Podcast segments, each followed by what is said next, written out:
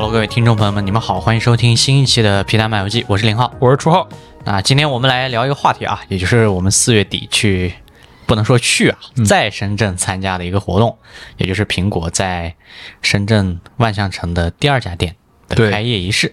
然后我们在五一期间也是没休息，赶了个护城河视频出来嘛。对相信大家应该听这期播客的时候已经看到了。那为什么我们这次要专门做一个视频呢？那除了呃，我们想在苹果护城河这一期里面加一个零售这样的话题之外呢，嗯，其实是这也是苹果在疫情之后在国内的第一次开店嘛。对，那所以虽然整个店的规模不是很大，比深圳的第一家，也就是益田那一家还要小很多，嗯但是整个现场的氛围、员工的状态，包括他们整个苹果自己的重视程度，那也是相当高的。包括我们去现场，实际上开业当天，甚至有人提前一天下午，呃不，提前一天的凌晨过来排队啊，嗯就非常的震撼。好久没有在疫情期间看到这种很奇妙的状态了。他们特意跟万象城的物业申请了一个过夜区，这个是在疫情那三年开的所有苹果店里面都没有做的一件事，嗯，就是可以你在现场可以提前排队，然后能可以排到非常靠前的一个位置，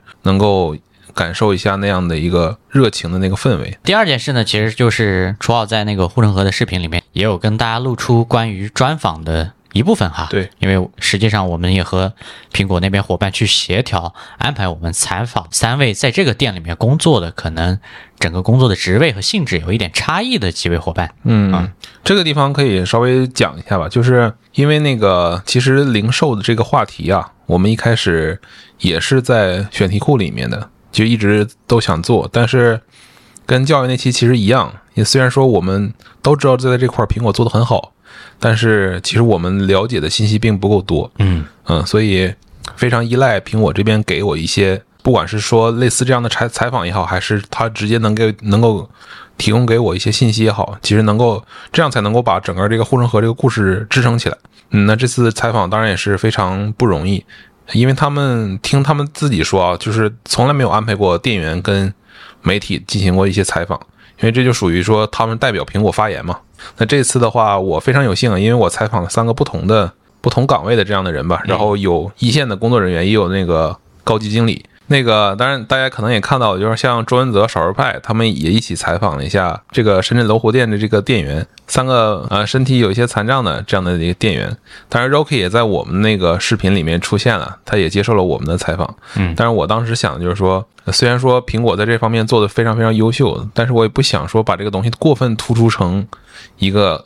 很很核心的，或者说是很显性的那么一个点去表达出来。你看我在视频里面也没有提到 Rocky 他身体有什么问题，是我就想把他当一个普通人来看待。啊，这儿还要重复一个，就虽然初号其实也在评论区回复了，就我们真是对焦没对好，全怼初号这张帅脸上了。Rocky 这边，因为他实际上是少一只胳膊嘛，我们完全没有故意的说不对焦在他的身上，没没有这个任何的考，虑。是那三个是是那三个镜头，其实都没有对到嗯对方的脸上，都在我脸上。这个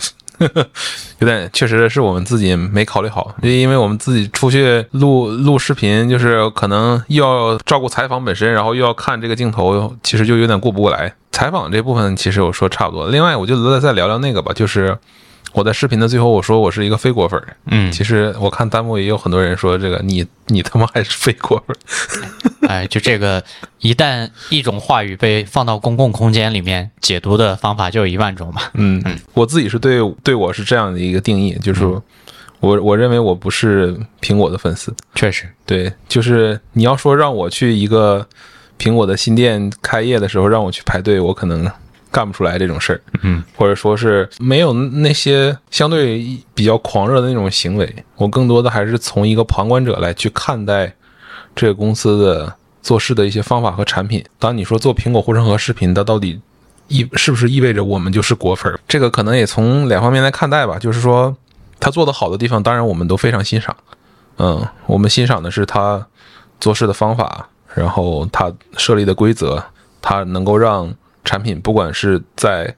用户层面，还是开发者层面，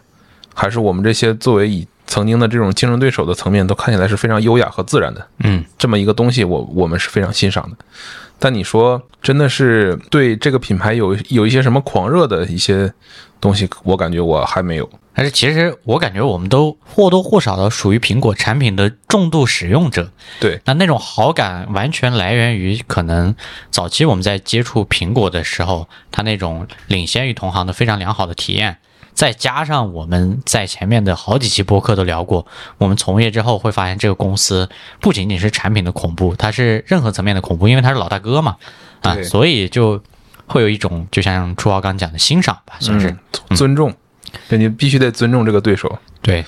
所以其实什么时候我们变成果粉呢？那可能每年那个乔布斯逝世的纪念日，什么时候每年我们都有个片子，都有个播客，都有个什么其他媒介形式的内容 来来给大家这个回忆一下一些乱七八糟的东西的时候，可能我们就在向粉丝靠近。当然开个玩笑啊，对，这儿我我也可以举个例子啊，就比如说，我知道一般我们传统意义上那种果粉，一般都会非常欣赏乔布斯那个时代，对他的做事方式，他发布的产品那种跨越时代的那那种突破性的那种给人的一种震撼。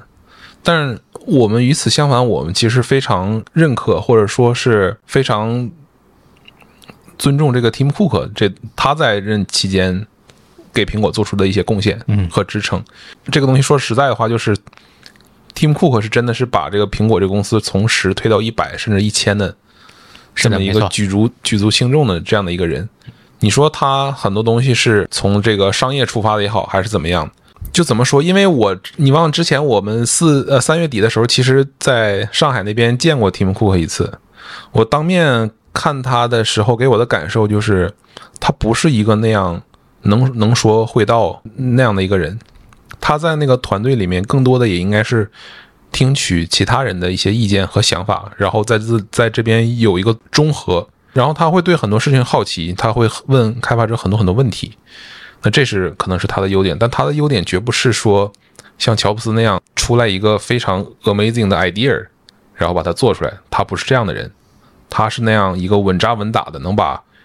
一个产品的所有的细节是吧落实到位的那样的一个领导者。我感觉是这样的。朱浩又挖了一个坑啊！我这个坑就是我们得找一期聊聊库克这个人了。我我感觉乔布斯逝世或者说他的纪念日，我们可能不会做内容，但是如果说库克有一天宣布退休了，我们可能会做一个内容。那另一个，我觉得其实你刚刚讲 amazing 的部分，就库克治下也有很多 amazing 的东西啊。就比如说这几年因为疫情，大家开不了线下发布会，嗯，你还记得第一次看这种线上的苹果制作精良的这种发布会是什么感觉吗？你说这个东西难道对行业不是一种创新吗？那后来包括国内厂商大疆，甚至最近的一次理想的发布会，其实都是在这种形式下去呃借鉴、模仿、超越来的这样的一种一种表现形式吧。因为你你说到这些都是那这些的时候，其实在他任呃在他的任期下，其实有非常非常多这样的创新，以至于说一旦有人讲说苹果这公司这产品越来越不行了，它的这个在走下坡路，我都觉得非常不可思议，因为你显然是对这个公司没有一个深刻的一些理解。对，当然你你不得不说的是，你在这个公司，你你从外界来看很难给提姆库克找一个合适的身份。你说他是 CEO。OK，没错，但是他不像乔布斯那样有非常强的光环，他是这公司的创始人，他是一个产品经理，他没有这样的光环，你只能说 Tim Cook 是个商人，他是一个合格的一个职业经理人，但这样的就一般来说，对于在大众面前来看都是相对负面的。是，就是你说的那些像发布会啊，像 Apple Watch 啊，像 AirPods 这些东西，都是他任期下做出非常牛逼的东西。但你说跟他有没有关系？一定是有关系的，但关系大不大，说不准了。这事儿就在正式聊这个苹果的零售之前，我们还是先回忆一下我们原来跟零售店啊，尤其是苹果零售店接触的故事。嗯那从你这边先开始吧。这也是我说我不是果粉的一个原因啊，就是我我在呃上大学之前，我我一次苹果店都没去过。因为我们那儿也没有，我也不会去特意去什么像像朝拜一个圣地一样的去去巡礼啊，去那样，就是因为北京有嘛，沈阳也有，但当时我都没有去过，甚至我当时我对苹果这公司对他们的产品我都没有概念。我是上了大学之后非常偶然的一次机会，我因为我在成都上大学，我去三里屯儿啊，不是说错了，我我靠！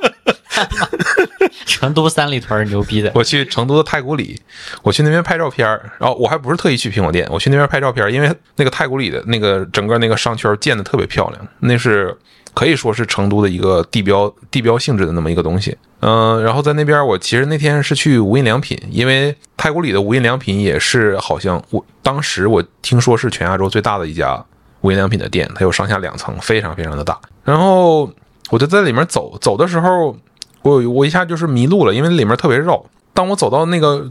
这个商圈的最中间的时候，那因为它那个太古里的商圈是围绕着一个寺庙来建的，然后所有的那些商圈的那些建筑它都是独栋的，所以那里面都是吸引了非常非常大牌的那些品牌入驻，就是那些奢侈品的东西，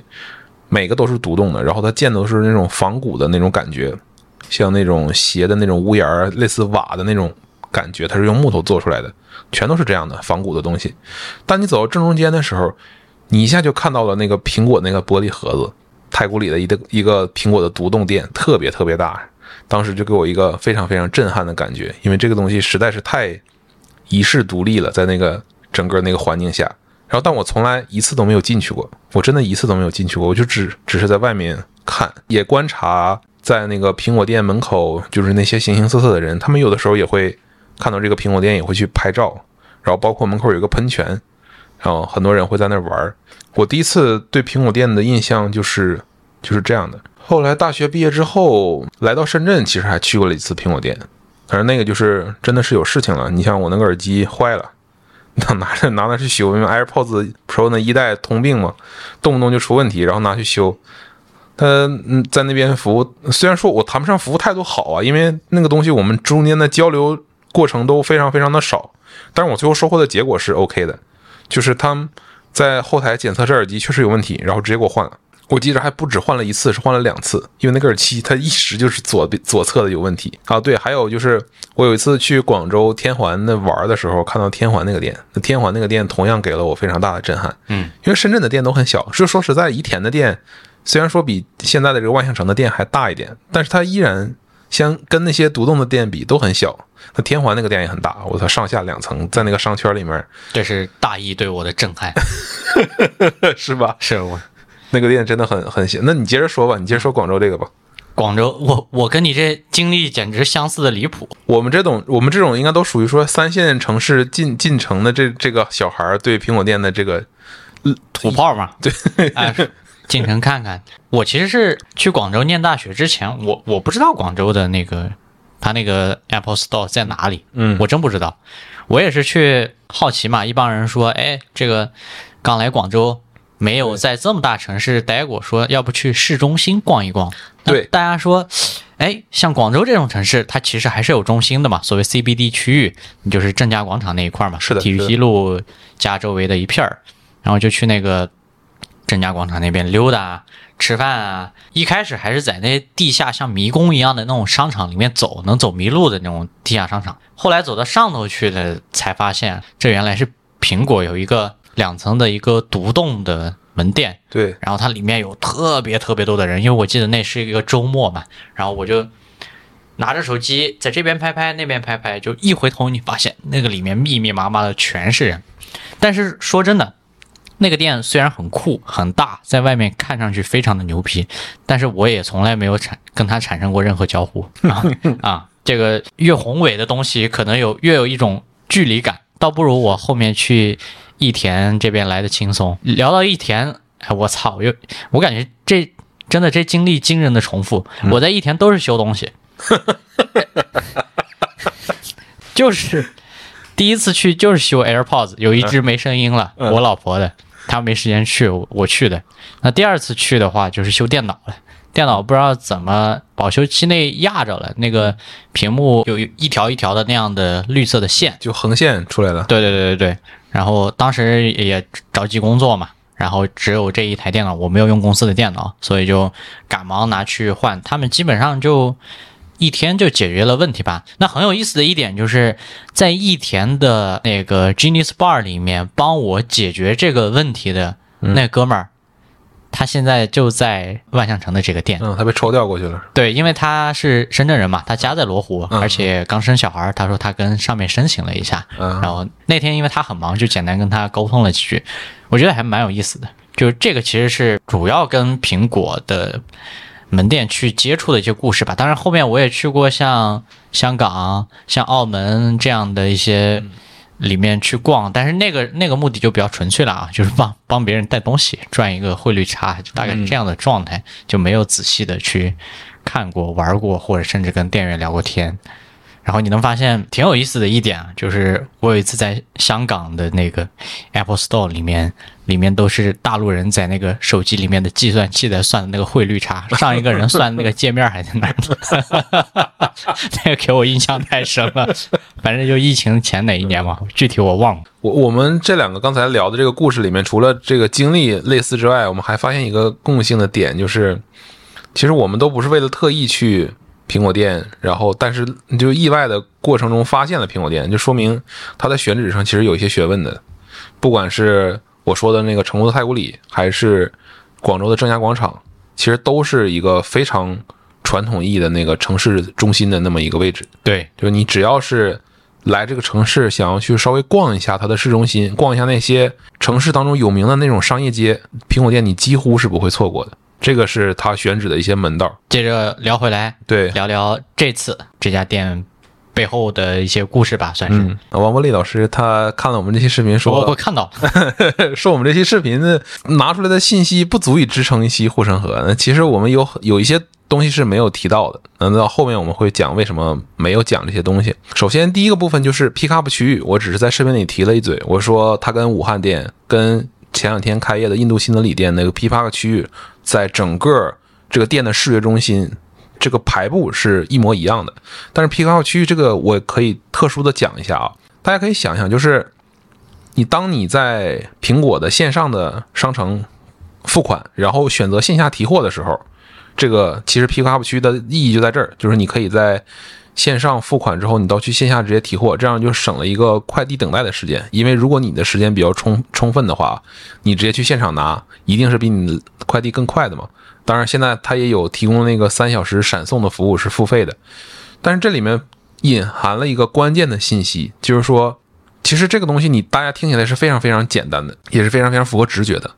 但是这里面隐藏的就是你在线上和线下的销量计数要看成一盘棋，要把它统一起来。哎，我先说一下这个体验，现在国内的手机厂商只有小米做到了。是小米之家，对我可以在小米商城上线下线上的付款，然后去小米之家选择线下提货，甚至是，其实你在小米之家线下去购买产品的时候，他们的店员也是在线上下单，然后把货给你，其实是一模一样的这个整个操作流程。也就是说，它完全打通了线上线下的销量数据。如果假设是我们在小米那期播客里面聊到的，像国内其他几家做那些经销商代理的，有一层、二层、三层的这样的一个呃，这个这个这个代理的这样的一个结构的话，你线下的这个销量是不可能跟线上的销量统计到一起的。也就是说，你这个手机到底是线上卖出去的还是线下卖出去的，那那牵扯的利益方可不是在一起。所以，它这里面能把这一点做做好，一定是打通了这个线上和线下。也就是说，这个机器它不管在哪儿卖的，在我苹果这公司来看都是加一，这点很重要，因为这点它直接决定了后面它苹果店里面所有的那些体验和服务，它可以不去照顾，按照销量来去设计，不用不用去让店员去背那些销量，然后提供那些不好的，让人感觉用用户让用户感觉不好的那些购物体验。所以这个东西是非常非常核心的，但是这这个视频里我确实没讲，因为我感觉这个部分是没有那么多篇幅去讲了，而且它跟我后面想讲的那个部分有有点冲突。其实就是把 sell in 和 sell out 统计起来吧。对，就是大家经常看新闻的话，有两种数据嘛，一种叫出货量，一种叫实际的销售量。那这两个很明显是两个东西。那像传统的代理模式的话，它都其实是 sell in 和 sell out 分开的嘛，就你不知道你这个东西到底具体到哪一层去卖出去了，还是说只是在经销商的仓库里面去。那小米和苹果呢，目前就是我自己来控制全流程嘛。它控制了全流程，并且呢，这个这个部分在它的整个的营销啊、销销售体系里面占的比重很大。嗯你像我为了做这些视频，我还去特意看了一下，除了小米之外啊，华为、OPPO、vivo 他们有没有线下的这些旗超级旗舰店？其实既往的时候是有的。这个等会儿我们聊 Angela 的时候可以讲到，就是在二零一七年，Angela 在当这个苹果零售的这个负责人，他去对苹果的零售进行改革之后，其实国内也看到了这样的趋势，纷纷对自己的这些店也进行了一些改革。你你有没有印象？就是 OPPO 在华强北那儿开了有有一次开了一家超级旗舰店，是 Find X 上市那时候，对对，再有一个一个十字路口街角那个地方，非常非常大，那个店看起来，然后也找了很多媒体来去去参观，然后并且给出了一个评价，也是说这个店就是不奔着销量和业绩去走的，这个店就是一个展示的那个功能，但那个店没过多长时间就就关了。嗯，好像变成变成一个美妆了，还是怎么？现在，华强北这两年变成美妆，太正常了，对太合理了。然后，然后呢，我我就去查了一下嘛，现在 OPPO 是这样的店是一家都没有了哎，vivo 是不是还有一家海上世界那个？，vivo 那个它叫概念店，还不就不知道还要干嘛，就是确实就有那么一家在海上世界，嗯不知道它要干嘛。然后那个华为是有国内有十八家超级旗舰店，就是它真正自营的，开起来的非常有规模的，一比一复刻苹果的就比如说万象天地那家，对，是的，是的，是的，就是那样的一个感觉。但是你看，如果按照这个来去算的话，其实苹果五十多家门店在中国也不算小了，这个规模是。而且你像它选址又有又有这么多考究，可能不是每个城市都有能够那样的一个商圈能够吸引他入住的。而且你有没有发现益田的店，呃，这个不是风水啊，不懂，就是整个这个周围的陈设、入店的方式、嗯门口的台阶都是惊人的相似的，虽然只是大和小规模有一点差异，它都隐藏在一个台阶下去的地方，它的门口，啊，你说万象和对呃伊田是吧？，对对对对，就就 这个不好说就其。实挺像的，这不不是风水啊，就从我们不懂的人来看，就它那个布局也是非常相似和类似的。是是很像，是很像。然后可能这也是一个对于苹果来讲，在它的那个选址的一些条件和规则里面，呃离这个用户最近的。因为那个他们这次也特别讲到了，就是讲到了这个这家店和一天那个店一样，就开在地铁上面，嗯，就那个用户从这个地铁口出来，走一个通道过来，直接就能看到苹果店。那这个交通的便利性对苹果来说非常非常重要。然后下一个就是我想聊那个一致性的问题。这个其实我们只是在视频里面讲了几个一致性的具体体现，但是这个东西我们没没往后再深讲一层。实际上，你想这一致性这东西肯定不是靠这些服务人员的自觉来去管控的，一定是有一些事无巨细的规范来去约束每个员工的行为，然后保证用户的感受到的体验是一致的。当然，那个陈列可能也算在这里面了，那也就不是具体要求员工的，而是要求每个门店本身一些硬件的一些规范。你比如说，我在做这些视频查资料的时候，我看到说，在哪一年外媒发现了有一个苹果的一个员工的像操作手册那么一个东西的泄露，嗯，几百页，非常恐怖。媲美三星说明书。可能他事无巨细的会跟你讲说，当你面对的用户跟你提的一些问题的时候，你要怎么去回复。然后这里面也涉及到很多心理学的问题，因为并不是所有问题那个一线的员工能解决的。当你解决不了的时候，你要怎么去安抚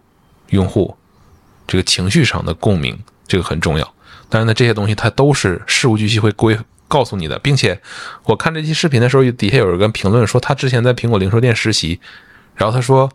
是是零售店实习还是在哪实习？他就说他那个苹果的那个操作手册里面，甚至会告诉你你要搬箱子的姿势是什么样的。那你想，这东西它一定是经营了，或者说是实践了非常非常多年，然后再形成的那么一套东西，然后并且这个东西是可以应用到苹果所有的店面的，只有这样才能保证了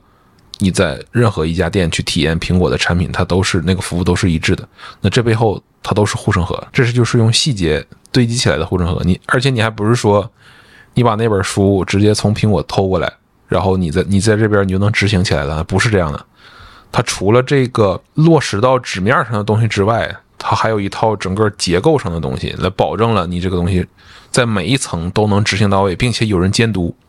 因为这个监督很重要。那个经理接受我们采访的时候说，我们在店面的时候不不看员工的那些业绩，不看员不看销量，只看那些员工的服务人员的那些行为，具体他能不能满足我们的规范？那这套对于管理者来说也是一个一套规则和规范。你想这东西一你一细琢磨起来就非常非常复杂了。这个关于一致性，我们也采访了苹果的伙伴 Lexi，在他的表达中，一致性之前先是设计用户旅程，再是通过一些规则的外延保证用户的整体体验。我们来听听他怎么说。这个首先，第一，我觉得每一家店都会去设计自己的顾客旅程，所以从顾客进到这家零售店，到他在我们门店的各个区域的这些体验，其实我们都是精心设计过的。比如说，我们有今年 SPA，我们有 Forum 不同的区域，然后在每一个岗位的同事，他们都经过非常专业的培训，所以我们希望在每个区域都能给顾客带来非常好的体验。那第二点呢，我觉得我们是会不断的去收集团队跟顾客的一些反馈，通过顾客的这些具体的反馈和同事们对于我们流程的一些反馈，去不断的改进我们的流程和我们的体验。嗯，其实那所以你刚才你提到说，你们每个店其实会。单独设计自己的一个用户旅程是吧？对，就从顾客进店，然后到他怎么样去体验到每一个区域，比如甚至到比如说每一家零售店，我们在哪个区域排队，我们都会去考量，然后也会听取团队同事的一些建议，希望给每一个顾客都能够去设计他很好的一些体验。哦，这个我还是没想到的，我以为你们会有一个内部有一个大的固定的纲领，没有没有，每家店都是设计自己的。嗯，像我们店，我们已经做了几十版了，然后最后就是通过不断的推敲，然后也听同事。一些反馈，因为每个同事，比如说像 C C，他们都来自于不同的零售店，每家店的顾客旅程可能会稍许不一样，所以我们也希望能够集众集大家之所长吧，去设计一个最好的、最合适，就是我们这个区域的顾客的一个体验。是，如果你们都不一样的话，其实互相交流可能会得到一些新的东西。对对对，嗯，OK。然后，那其实那下一个问题，我感觉也不用问了，就是那用户的一致性应该不是你们所追求的东西。你们追求的还是说能够发挥你们的差异化的一些特点或者优势，是吧？嗯，我觉得一致的在于，比如说像我们的陈列规则，我们希望每一个顾客进到每一家零售店，他感受都是一样的。像我们电脑，我们会有固定的一个角度，我们每一个设备上面推送的一些嗯陈列的一些图，其实都是一致的。然后我们呃，其实，在 Apple 有很多嗯固定的一些顾客服务的这些流程，其实每个同事接受的都是同样的培训。但当然，每一家店可能根据它不同的繁忙时期、不同的顾客群体，我们。希望给每个顾客有一些个性化的解决方案。哎，你能再给我举一些具体的事例吗？比如说你刚才说的这个屏幕的倾斜角度，这个东西。呃，就是在我们的电脑这个区，我们每一台电脑是七十六度的一个角度，它有两个原因，一个是这个角度它其实实际上并不是你看到这个电脑最好的一个角度，我们是希望顾客都能够上手去尝试。我推开的这个过程就是会让你有想要去试一试这个电脑怎么用，有交互的感觉。对，然后第二个呢是对于比如说一些坐轮椅的顾客，他角度稍微倾斜一点，其实是方便他们更好的看到，因为不是每个顾客走到零售店他都一定是呃站立的这样子能够看到我们的屏幕。还有一个是。比如说，我们每一个区域产品摆放的规则，比如说，我们邀请顾客一进店就希望能够看到我们的 iPhone，所以你走进任何一家零售店，当你一进门，你看到的第一张产品的桌子就一定会是 iPhone。然后还有比如说像我们，嗯，比如说像我们这家店，我们有专门设计的 APU 的这个区域，但是对于有一些已经建立了很多年的店，它可能没有这样一个专门的区域。但是当我们有这个新的区域推出的时候，我们会确保每一个零售店它都会把这个区域加入到它的顾客旅程。那我我来举一个反向的案例吧，就是其实像我们一七年给金立站街的时候，不能说站街站站柜的时候，嗯，有有的人去了经销商的门店，也有一些人去了专卖店嘛，呃，包括我后来去山西那个晋城，整个经历的一个相当于省代体系下的一部分嘛，他那个管理已经实际上非常完善了，有一个小区的 leader，他可能就跟七到八家店的这样一个督导。那每天在一个空的办公室里面，早上来开早会，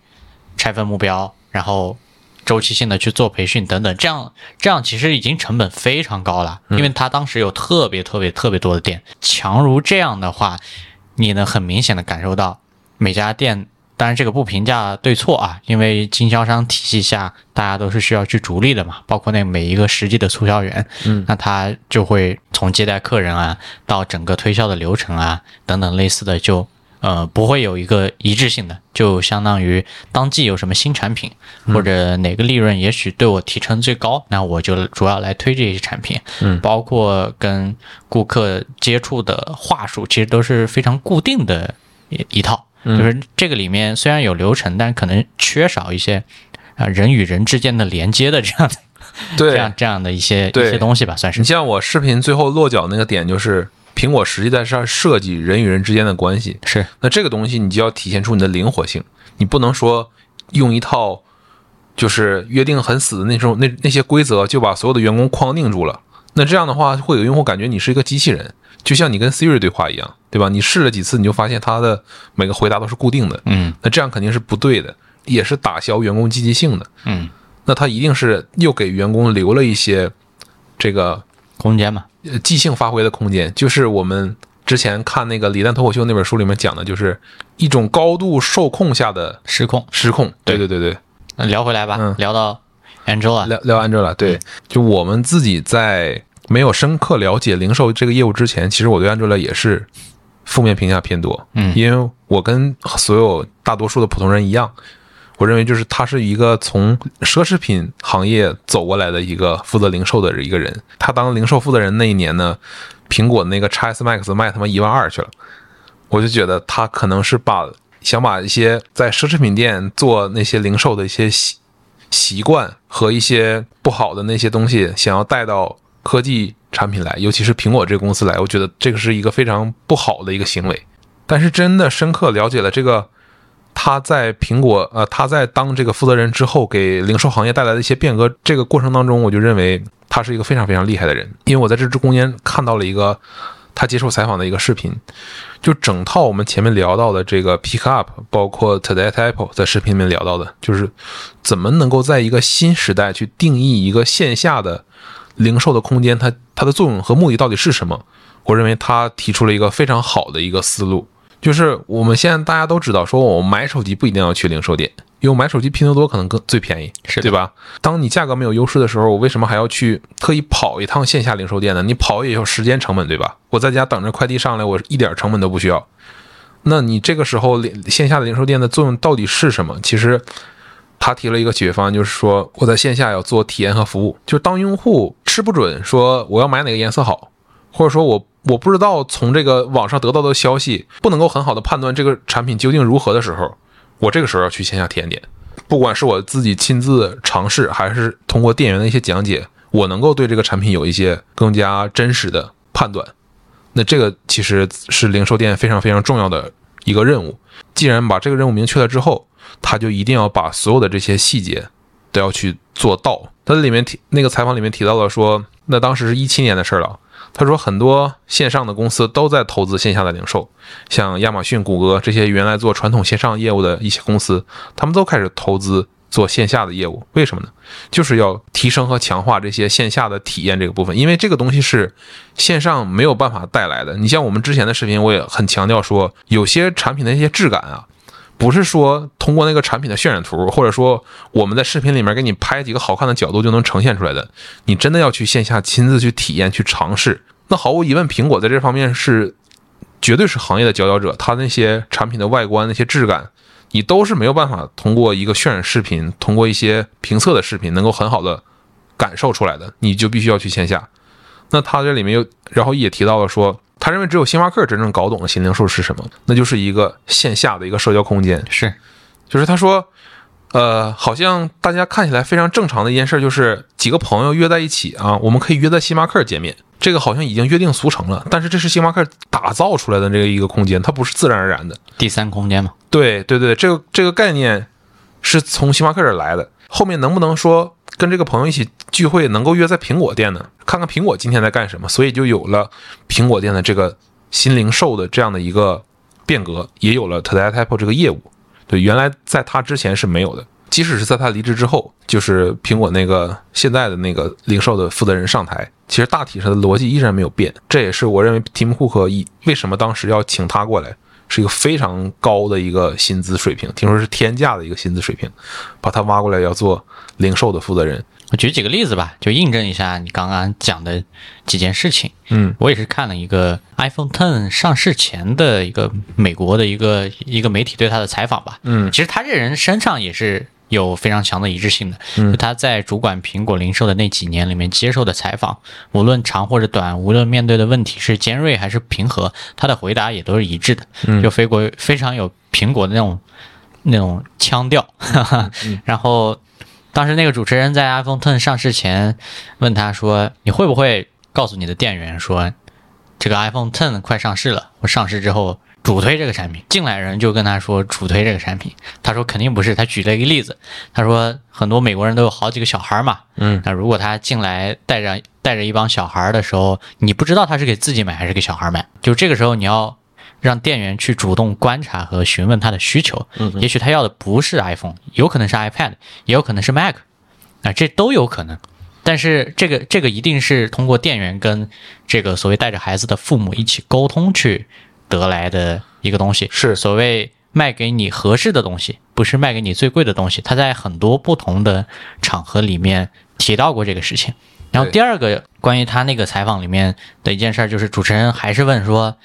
亚马逊、Google，甚至阿里巴巴这些公司也开始参与到所谓的新零售或者线下零售的这种规模中间来。嗯，你觉得对苹果来讲是挑战吗？尤其是亚马逊在美国对苹果来讲构成一个威胁吗？他首先就非常公关强调啊，说这个是好事儿。嗯，那他后面把这个问题又引入到了实体店里面，实际上是在建立人和人之间的关系，所谓 relationship 的这个点上面去强调。对，实际上我们后来也才后来也是发现，他在那个来苹果之前，在那个 Burberry，他也是做这个线下线下融合的，他在这个里面起到了非常非常大的作用。所以我认为这是他自己的一个执念，或者他的一个信念，他就相信未来的零售线下零售就是要做这样的事情的。所以你不管说他之前在 Burberry，后来在苹果，还是现在在什么什么地方，我认为他都在践行这一套。东西，所以他对外传递出来的这种一致性，也是他自己内心的一些一些想法。就是这个事儿，我们再往下挖一层啊，不管是我们从苹果店员这边采访获得的信息，还是我们在店里面亲亲身的这些感受，都在反复印证安哲拉说的这些话。苹果传递出来的这信息也是高度的一致的。我们不管在什么场合感受出来的东西都是一样的。嗯，所以这也是非常非常吓人的这个一点。哎，我又突然想到一个事儿啊，他们苹果这个店不是有机长的传统嘛？嗯，机长的这个这个传统，当然这一次也得到了很好的保留，而且这一次规模还蛮大的。我又想起原来我在深圳那个也在光明，就田寮那边那也也去参与过新店开业啊。当时他他让我去办那个经历，不是个老虎嘛，让我在那个老虎里面，就是在门口招摇过市吧，算是跟着音乐。下鸡巴蹦了等等类似的，然后再放一圈鞭炮，搞个金拱门。但是你有没有发现，这个行为完全就是主体对客体的一个表现，它是没有交互的。哎，我很热闹，就像很多他妈的很多那个理发店门口或者那种音响店门口啊，还有那种小地方，尤其像像我老家很多那种老的商业街，它不是有很多那种小店嘛？嗯，门口怼一音响吧。那音响声音开特别大，对，是比谁声大。对对，有的是促销信息，有的就是单纯放歌。对我小时候搞不明白，我说这这这怎么回事儿？后来我想，哦，他只是让我注意到他，嗯，仅此而已，是 就没有什么交互，一般大概率骂两句就走了，也是生活里面的一些寻常经验吧，算是。所以在在这方面，就苹果是思考的非常深入的，他要求就是你必须要有互动，你必须让要让。人有这种人与人之间的这种这种这种连接，嗯，这个是对他来说是很重要的。聊到这里，我们也顺便问了问苹果的伙伴 Cici，通过他与两个顾客的亲身经历来帮助我们诠释什么是新零售下的第三空间。一提到这个事情，马上在我脑海里蹦出的是一位老先生。嗯，呃，他是在 iPhone Ten 和 iPhone 八上市的期间，在那个时间段来的。我对他的印象非常深的原因，是因为首先他是我在 J Apple 的课程当中来参与的年龄最大的。嗯，对他当时是八十六岁，我还记得他姓姚。我对他为什么印象非常深呢？是因为他每一次来上课之前，他都会用老式的就是那种工厂里面的信纸，写满满的，大概有这么厚吧，十几页，正反面全部记完。就是上课的时候笔记技巧之类的是吗？对他不是上课的时候记，他是在来之前先去官网看使用手册。然后把里面的重点抄下来，不懂的地方打上问号，然后再来上课。上课的时候听一遍，再问他的问题。他准备非常充分，而且让我印象很深刻的就是他的笔记。他前前后后来我们这儿听了大概有一个月左右的课，然后他的那个信纸的那个小本子也也不小，A4 纸的，他记了大概有三本儿吧。有三本儿，然后他问很多很深的，可能一般人不关心的问题，比如说他会问一些关于我们辅助功能方面的问题，比如说盲人朋友和听障人士他们在使用这个 iPhone 的时候，里面的一些使用方法，他也会问到。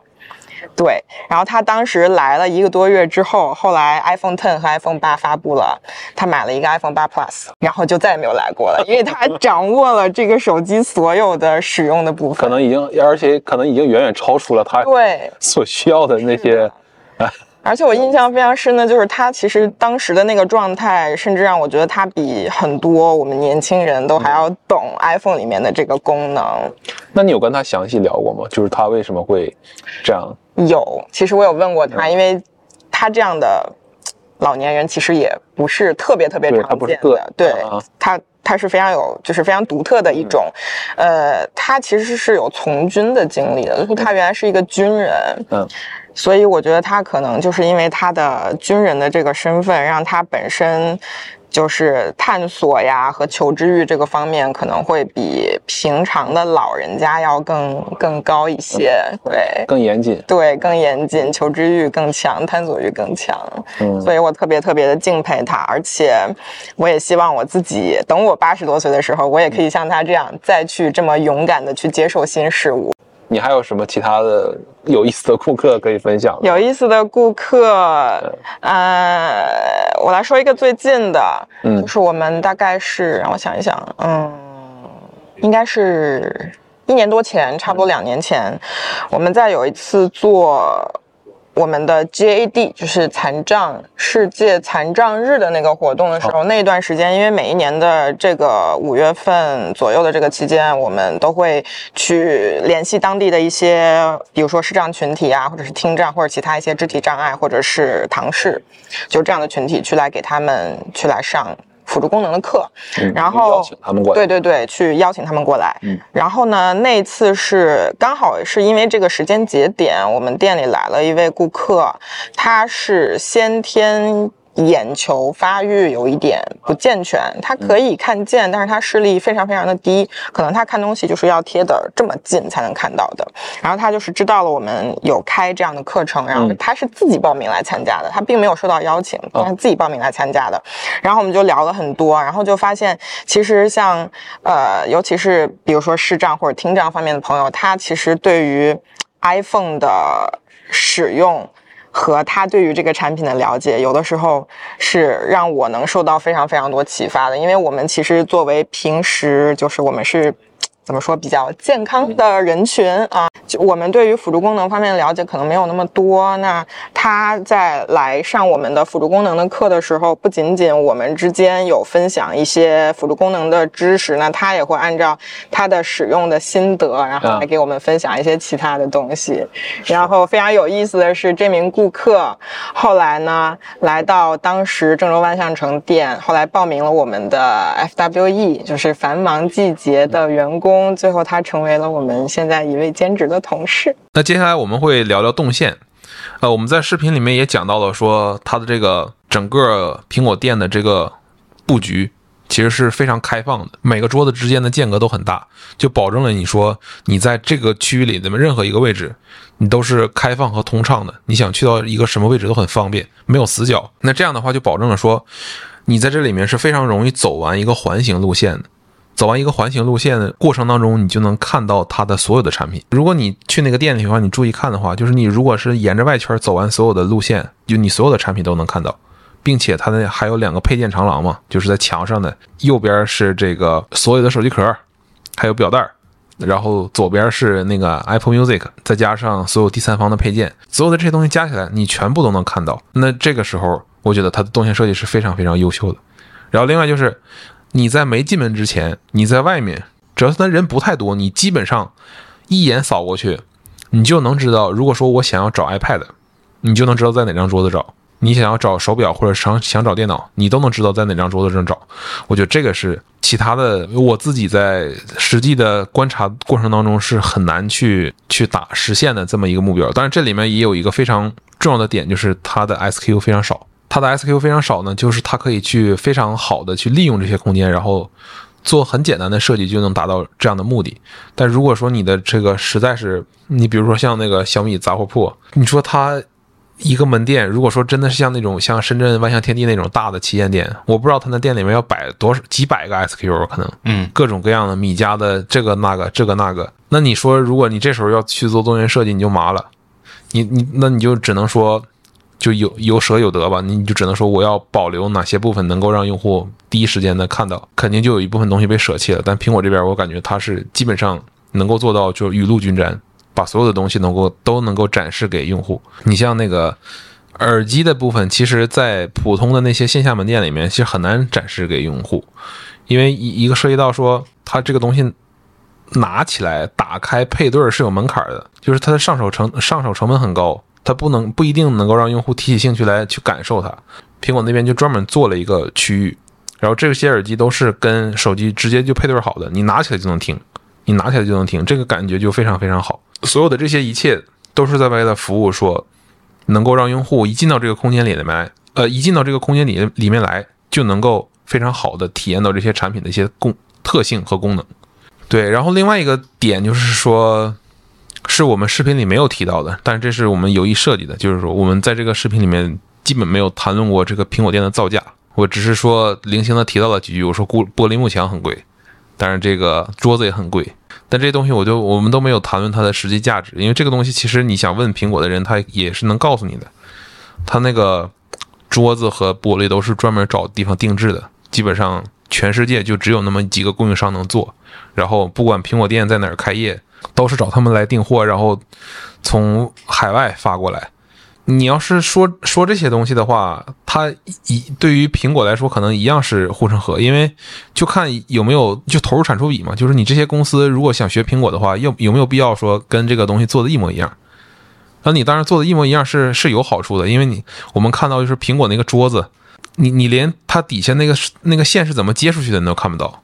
就是你在这个桌子上你看到了所有的这些。啊，iPad、电脑或者手机，它在这桌子上是能充电的，但是你看不到这个桌子的那个电线是怎么接到其他的插线板上去的，你不知道，你也看不到，所以这些东西做的很细。但这个东西，我认为它不是零售行业或者说我们这期视频它最重要的点，因为这些东西说白了，你还是可以去通过花钱来解决的。但是我认为这个苹果零零售店它做的好的地方，不是这些。具体的钱上面能反映出来的，所以这个部分我们就当时就没有提，因为我之前也看过，我之我记得在 B 站上有一个视频专门讲说苹果这些店的，包括苹果的这个 Apple Park，它的那些造的，就是都是怎么造的？说那 Apple Park 它它那不是一圈环形的玻璃吗？嗯，它那个单块玻璃都是打破世界纪录的弧度还有长度。那苹果店这个也可能差不多，你像西湖店说是亚洲最大的，当时说亚洲最大的，然后它每块玻璃可能造价就几百万。但这东西都不重要，我认为都不重要。就是核心的点还是我们刚才聊到的，对于用户服务的一些细致的一些规范和这个体系化的一些评价，再包括如何定义和打造这样的一个线下空间，我认为这些东西才是重要的。嗯，对，目的和手段的差异嘛。对对。所以，我我的视频最后是落脚到了设计人与人之间的关系。那当然，我们前面补充这些细节，还有很重要的两点。第一个就是线上线下的打通，一旦有了这个东西之后，你才能说我放开了手脚，让线下的这些零售店专攻体验和服务，而不让他去顾虑销量所谓多少。哦对我记得安卓了在一次采访里面也说过，他说苹果有些店是不挣钱的。就虽然说我们知道外面那个评效说这个苹果店的评效是全世界第一。每个平方英尺是五千多美元，但他他说，呃，有些苹果店就是不挣钱的。但我估计就是那些地标性的，就是可能那个每年租金就就非常非常昂贵的那些店，我估计他可能确实不挣钱的。但是不挣钱无所谓，因为我所有的线下线下的这个销量我是算在一起的。这个东西有点像啥呢？就像转移支付，这公司肯定是有赚钱的窗口的。当然，对啊，所以。有些零售店不赚钱，但是我可以给你输血，因为你提供的价值不是为了销量，嗯啊，所以这个线上线下打通很重要。这个打通不是说我只是一个线上的一个系统打通，我不是说把那个线下门店那卖那些销量直接把那数算到那系统里就行了。这个东西是本质上是一个利利益的绑定和一个整个公司组织架构的那么一个设计，这个是是背后的东西。然后另外就是那些事无巨细的规范，但是同时这些规范里面又保留了一定的自由裁量的空间，给到一线的员工，能够让他们更人性化的、更个性化的去服务这些用户，让他们有更好的体验。那这两点我认为是非常非常重要的。这个东西我认为可能最后。它会变成一个新零售品牌的标配。我们现在说在小米商城买手机，我在线下去可以提，对吧？嗯，但你说我要在线上，我我买辆宝马，我能不能去线下 4S 店提？没听说过，操，就没听说过，对吧？你现在你你你去零售店，呃，如果说你想去买个汽油车，你还是要各个经销商去询价，是的，这是一个非常非常不好的体验，非常非常痛苦。就是你要去跟嗯每一个销售勾心斗角，去去试探出那个最底线那个价格，然后你要去再对比再，然后你再去选择去接受。整个你看我们现在这些新新能源的这些品牌出来，全部都学特斯拉直营模式。是的，那直营模式就是说我在我在手机上手机 app 小程序上下单，我就是可以去线下 4S 店提车，这个体验打通了，对于整个零售行业来说是一个非常非常巨大的进步。当然，支撑这些。所有一切的，我我知道肯定会有很多人说，就是苹果的销量和业绩，嗯，这个肯定是离不开的。但，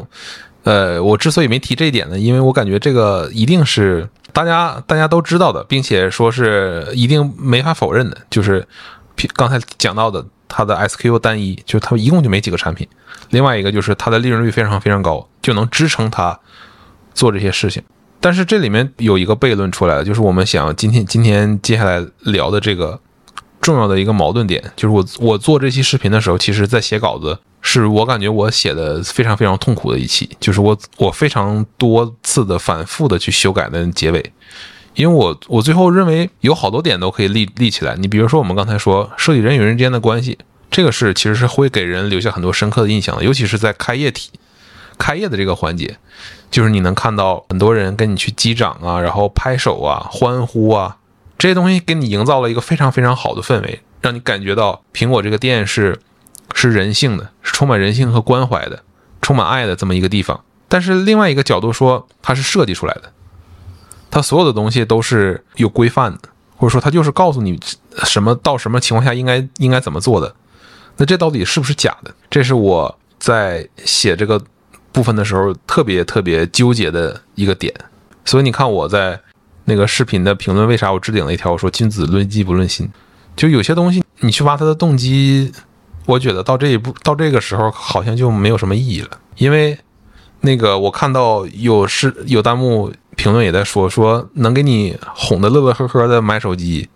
这也是一门学问，所以我当时就决定还是沿着这个方向去写。因为这个东西对所有人都是有有意义的，你不管说你买不买它的产品，你体会到的服务是是好的，你看到的东西是好的，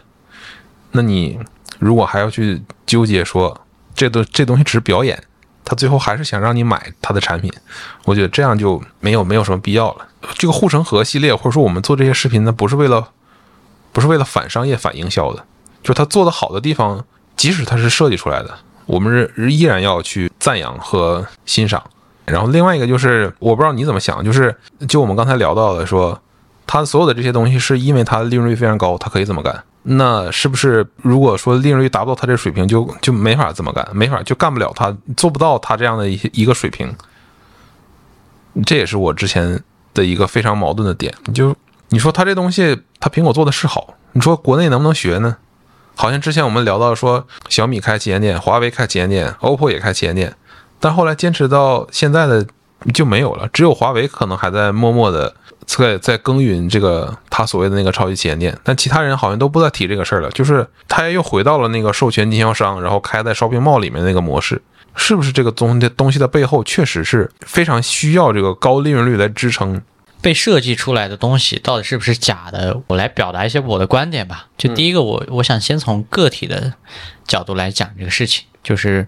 当我们作为一个个体或者作为一个用户，实际上在比如说这次的深圳湾万象城这个店开业的当下的感觉，真正的感觉是什么？这里面的话，我讲一个概念吧，就是很早之前米兰昆德拉提的那个所谓媚俗的概念，嗯就是当你看到一个很令你自己感动的东西的时候，你流泪了，还是说你在一个场景下，因为看到别人流泪了，你也觉得应该流泪？那后者就叫做媚俗。就是这个东西不是你的，他那个德文文法里叫克奇，应该，嗯他认为我们应该是反客气的。所以从个体的经验来讲，当我在和那些员工一个一个击掌的时候，我内心如果是被他们的这种开心和欢乐所打动了，这个事情就不是客气的，就不是媚俗的，就是当下的一个非常合理的且美好的一个状态。对苹果来讲也一样，虽然整一个流程或者说整一个这个仪式，那完完整整是被设计出来了，但是呃，我在常常想一个场景，你比如说我我去年办婚礼，婚礼这个仪式就是完完全全严格按照一个也许有标准化，也许有即兴发挥的部分设计出来的吧。嗯嗯，呃，你甚至要要彩排吧？我彩排多少次，灯光打得多一致，那个主持人把主持的台词串得多流畅。我在彩排的时候，我看着他，我一点感觉都没有。但是到真正的所有人聚在那一刻，那我跟我老婆站在台上的话，我看到我父母讲话，看到我老婆的父母讲话，那一刻我是真的想流泪的。所有的东西都是一致的，就没有没有任何不一致。你能说这个东西叫客气吗？就是说，这个被精心准备出来的一个庞大的仪式，大家所有人在这可能一两个小时里面，甚至几分钟的时间里，里面去沉浸到这个仪式中间，每一个参与者他都是假的嘛？他并不是。所以从群体的角度来讲也一致。当大家认为一个被设计出来的东西是符合我心里的预期的，而且我也乐于去参与到这样一个被设计出来的仪式中间，那这份真诚，我觉得应该是可以被另一个客体或者用户感受到的啊。这个是我的经验，也就是所谓包括你讲的“君子论迹不论心”。我们在争论到底一个被设计出来的仪式或者活动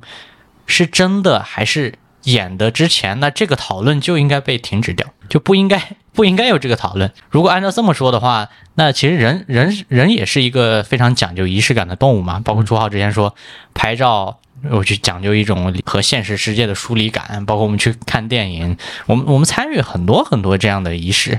大到一个婚礼，小到一个也许买了一个新产品，拍一个开箱，这些都是个人经验、个人生活里面的一些仪式。那这些东西虽然有一些是被设计出来的，难道它就是假的吗？那倒也不是，我觉得。我操，你这个你这个例子举的太好了，你把我说服了，真的。我之前还还在非常非常纠结的状态，是吧？你这个确实把我说服了，是的。第二个，我觉得对手机行业有可能是，就是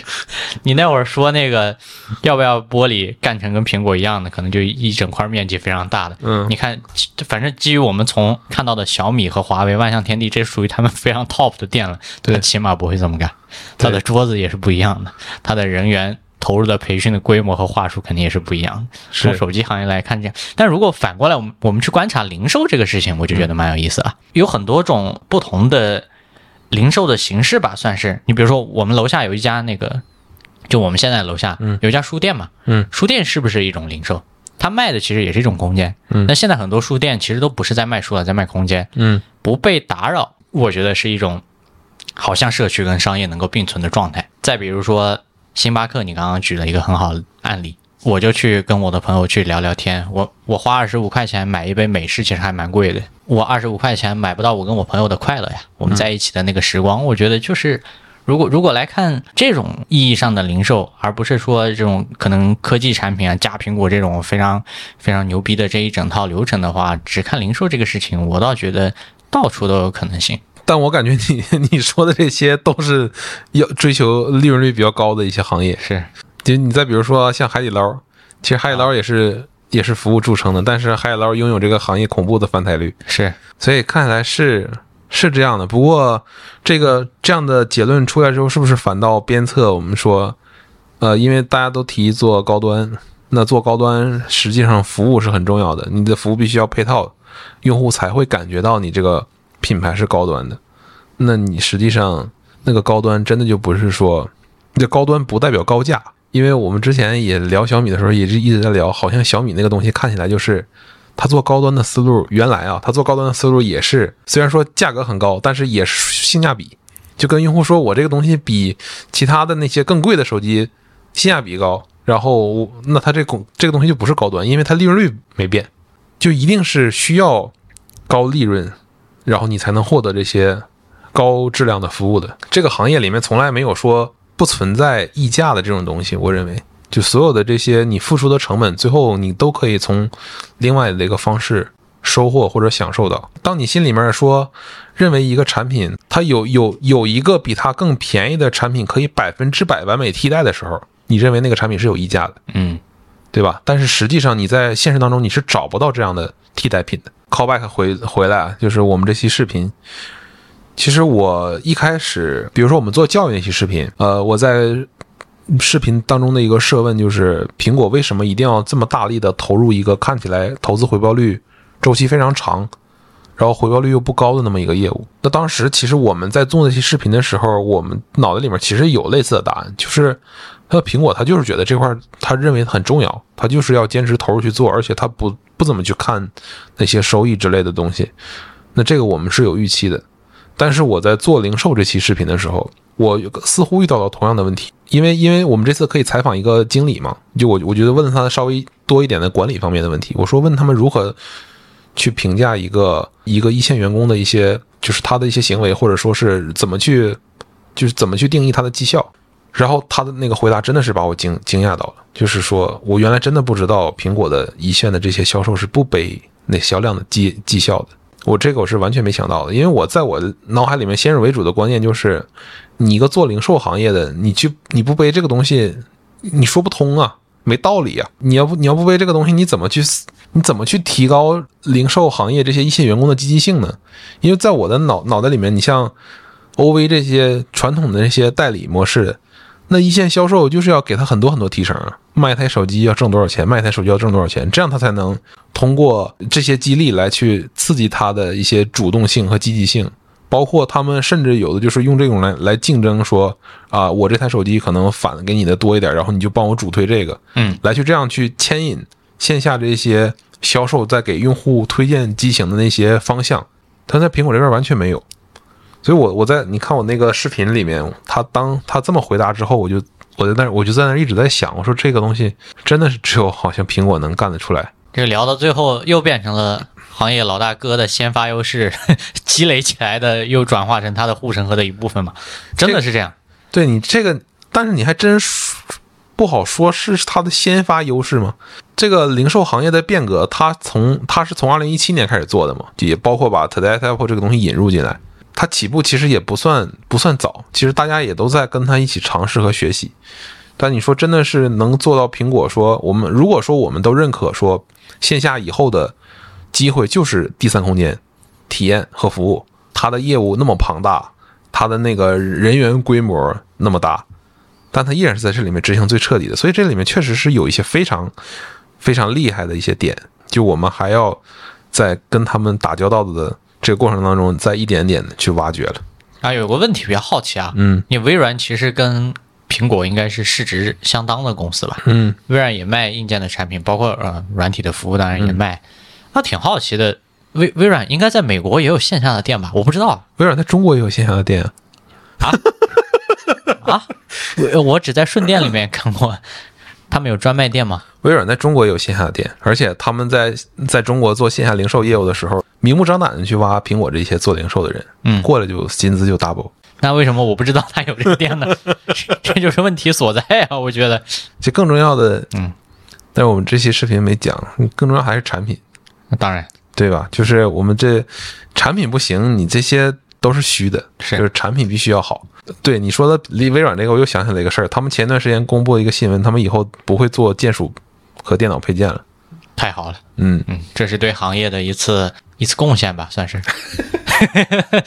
他们曾经有非常辉煌的时候，做做键鼠的东西，嗯，但是后来不知道怎么一步一步的就做到这个水平。对，现在。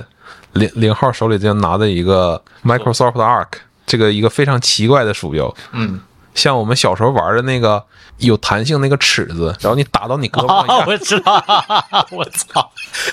非常的，就是作为一个尺子来讲刚刚好，作为一个鼠标来讲太抽象，就大概是这样的一种感觉。对对嗯反正总而言之呢，就就是我觉得真诚吧，对，就不管不管是对于苹果这样一个大到这样的一个规模的公司来开这种实体的门店，还是到小到我们去执行一件具体的细节的事情吧，只要那个东西是真诚的，我们在这个东西是否是被设计出来之前，就把这个问题按住，就不要再去讨论它，对就去感，先感受，对用你的心去感受。如果你感受这个东西，你认为你被打动了，那它就是成功的。嗯，当然，你也可以认为你跟苹果的员工击掌的时候，你说啊，我操，这太假了，那也很正常啊，各取所需我我当时就是在这种两个状态中当中间不停的徘徊和矛盾。啊。就是为什么你会有这种感觉？其实我也有，我刚开始是没有的。哎，他这个因为反而是因为苹果太重视这次活动了，击掌击的时间太长，那个喊口号喊的时间太长，就就就这个过犹不及吧，算是。希望你，呃，苹果你们下次改进一下啊。对，哎，但是我有一个意外的惊喜，就是当那个钟文泽老师出来，然后现场的人开始欢呼欢呼的时候，我觉得这个是真诚的，这 这是人与人之间的连接。这个是真诚的。对，钟文泽老师在苹果的用户群当中，应该是真的是非常大的知名度。对，嗯嗯，好吧，那这期就先这样啊。对，又跟大家基于我们护城河的内容补充了一点内容。反正挖的坑有不少啊，像这个 Tim Cook，像初号老是在提说通过流程规范来去控制整一套完整的经验，这个玩意儿就是 IPD。我我就想把苹果那些操作手册全弄来，我自己去研究一下。好，那我们争取早日把这些坑填上啊，嗯不管在哪个内容形式里面。好，那这期就先这样，我是两颗皮蛋零号，我是初号，我们下期再见，拜拜。拜拜。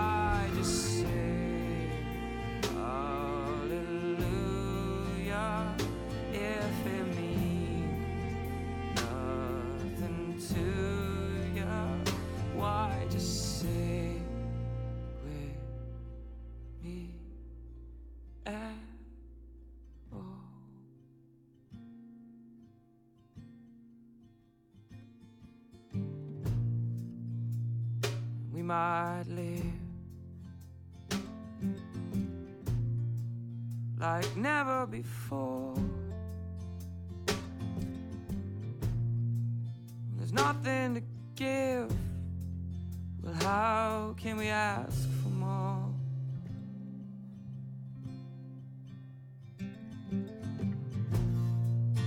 We might make love in some sacred place. The look on your face is delicate. So I just feel my